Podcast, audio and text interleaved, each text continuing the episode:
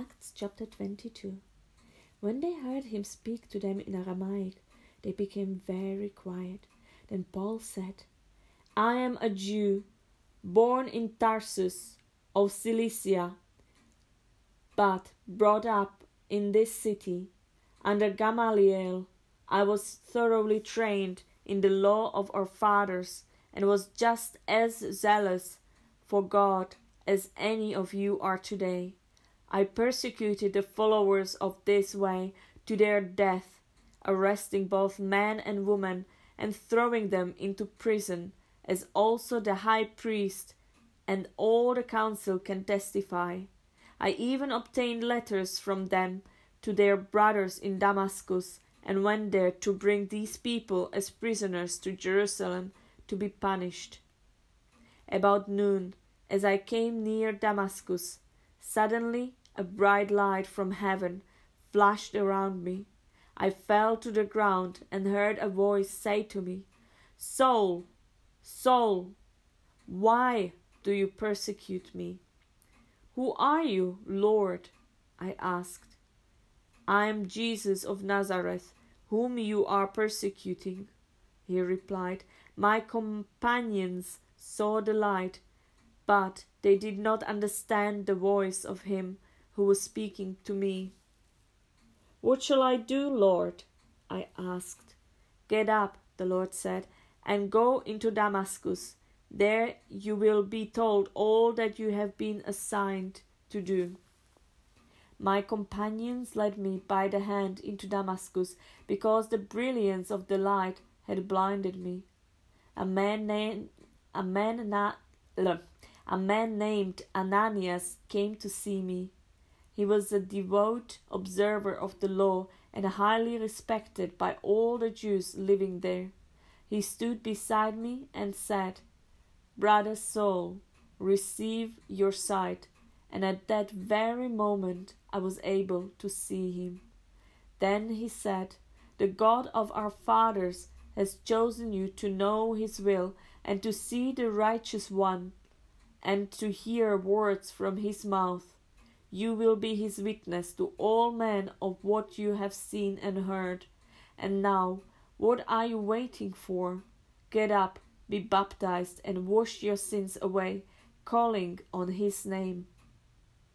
When I returned to Jerusalem, I was praying at the temple. I fell into a trance and saw the Lord speaking. Quick, he said to me, leave Jerusalem immediately, because they will not accept your testimony about me. Lord, I replied, these men know that I went from one synagogue to another to imprison and beat those who believe in you. And when the blood of your martyr Stephen was shed, I stood there, giving my approval and guarding the clothes of those who were killing him. Then the Lord said to me, Go, I will send you far away to the Gentiles. The crowd listened to Paul until he said this. Then they raised their voices and shouted, Rid the earth of him! He is not fit to live! As they were shouting and throwing off their cloaks, cloaks and flinging dust into the air, the commander ordered Paul to be taken, taken into the barracks. He, did, he directed that he be flogged and questioned in order to find out why the people were shouting at him like this. As they stretched him out to flog him, Paul said to the centurion, standing there, Is it legal for you to flog a Roman citizen who hasn't even been found guilty? When the centurion heard this, he went to the commander and reported it. What are you going to do? He asked. This man is a Roman citizen. The commander went to Paul and asked, Tell me, are you a Roman citizen? Yes, I am, he answered. Then the commander said, I had to pay a big price for my citizenship. But I was born a citizen, Paul replied. Those who were about to question him withdrew immediately. The commander himself was alarmed when he realized that he had put Paul, a Roman citizen, in chains. The next day, since the commander wanted to find out exactly why Paul was being accused by the Jews, he released him and ordered the chief priests and all the Sanhedrin to assemble. Then he brought Paul and had him stand before them. Acts chapter 23 Paul looked straight at the Sanhedrin and said, My brothers, I have fulfilled my duty to God in all good conscience to this day. At this, the high priest Ananias ordered those standing near Paul to strike him on the mouth. Then Paul said to him, God will strike you, you whitewashed wall. You sit there to judge me according to the law, yet you yourself violate the law by commanding that I be struck. Those who were standing near Paul said, You dare to insult God's high priest?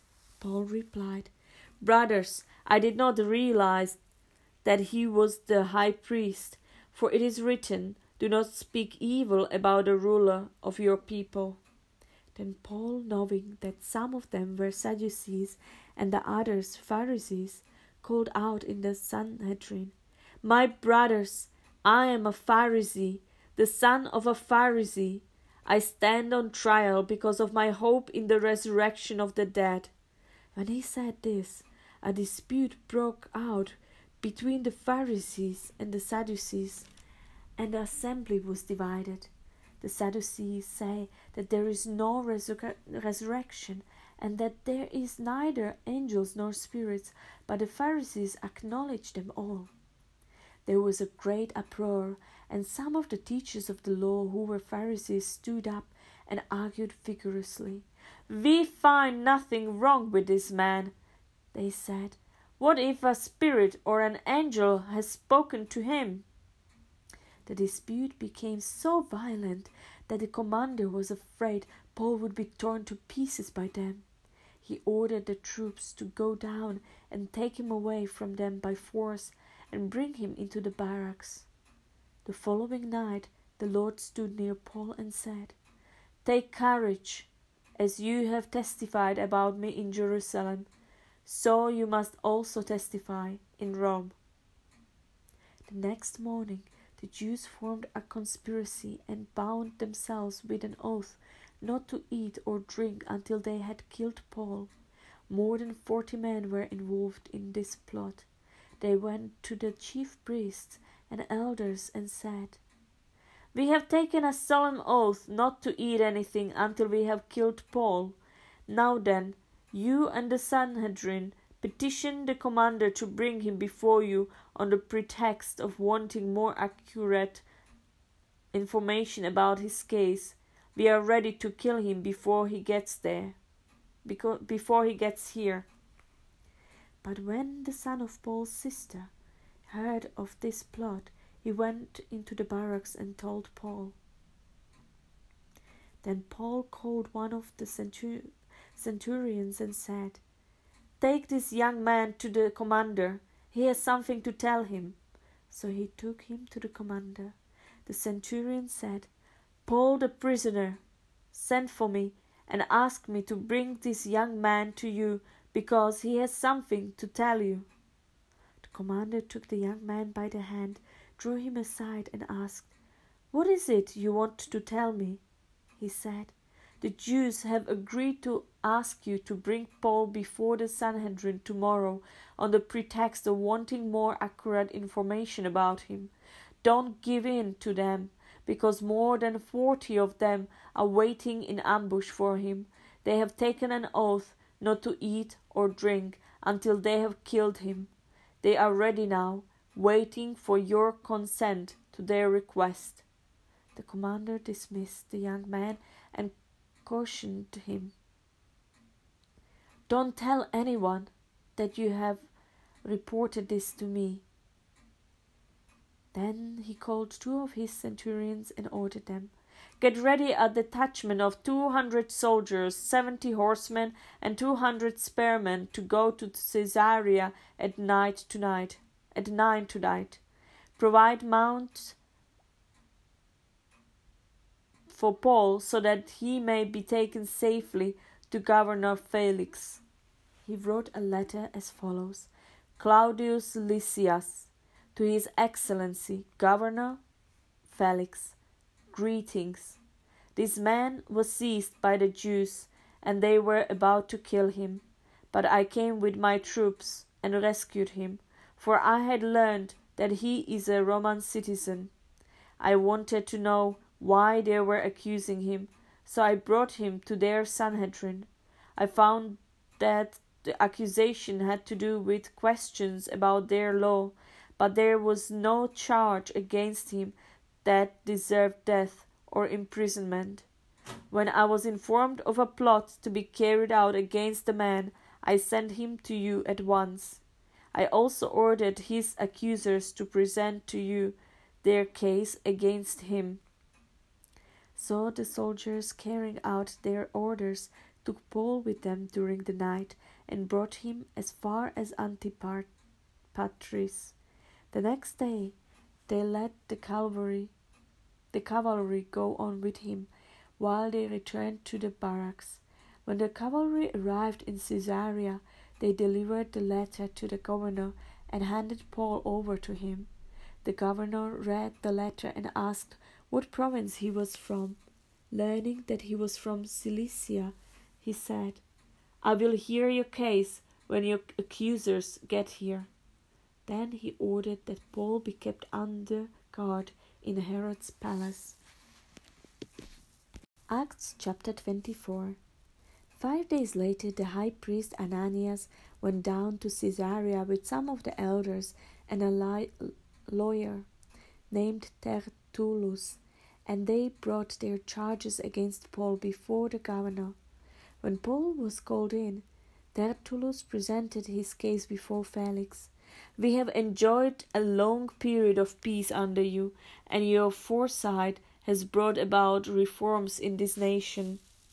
Everywhere and in every way, most excellent Felix, we acknowledge this with profound gratitude. But in order not to weary you further, I would request that you be kind enough to hear us briefly. We have found this man to be a troublemaker stirring up riots among the Jews all over the world.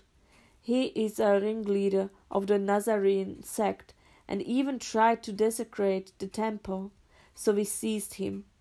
By examining him your, yourself, you will be able to learn the truth about all these charges we are bringing against him. The Jews joined in the accusation, asserting that these things were true. When the governor motioned for him to speak, Paul replied, I know that for a number of years you have been a judge over this nation, so I gladly make my defense.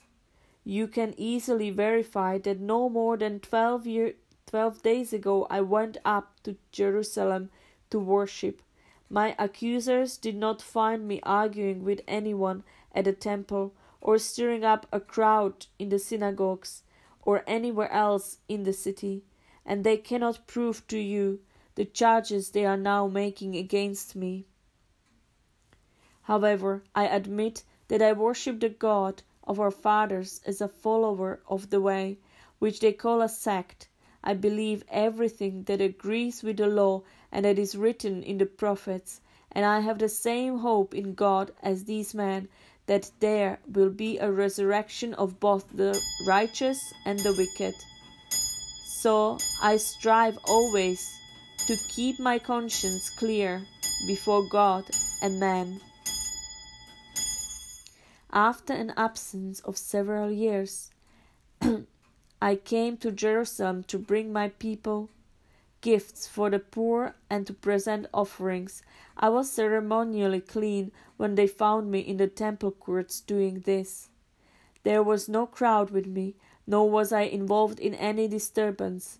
But there are some Jews from the province of Asia who ought to be here before you and bring charges if they have anything against me. Or these who are here should state what crime they found in me when I stood before the Sanhedrin. unless it was this one thing I shouted as I stood in their presence.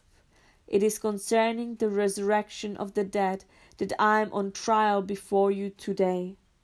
Then Felix, who was well acquainted with the way, adjourned the proceedings. When Lysias the commander comes, when Lysias the commander comes, he said, I will decide your case. He ordered the centurion to keep Paul under guard, but to give him some freedom and permit his friends to take care of his needs. Several several days later Felix came with his wife Drusilla, who was a Jewess. He went he sent for Paul and listened to him as he spoke about faith in Christ Jesus. As Paul discoursed on righteousness, self control, and the judgment to come, Felix was afraid and said, That's enough for now. You may leave. When I find it convenient, I will send for you. At the same time, he was hoping that Paul would offer him a bribe, so he sent for him frequently and talked with him. When two years had passed, Felix was succeeded by Pontius Festus, but because Felix wanted to grant a favor to the Jews, he left Paul in prison.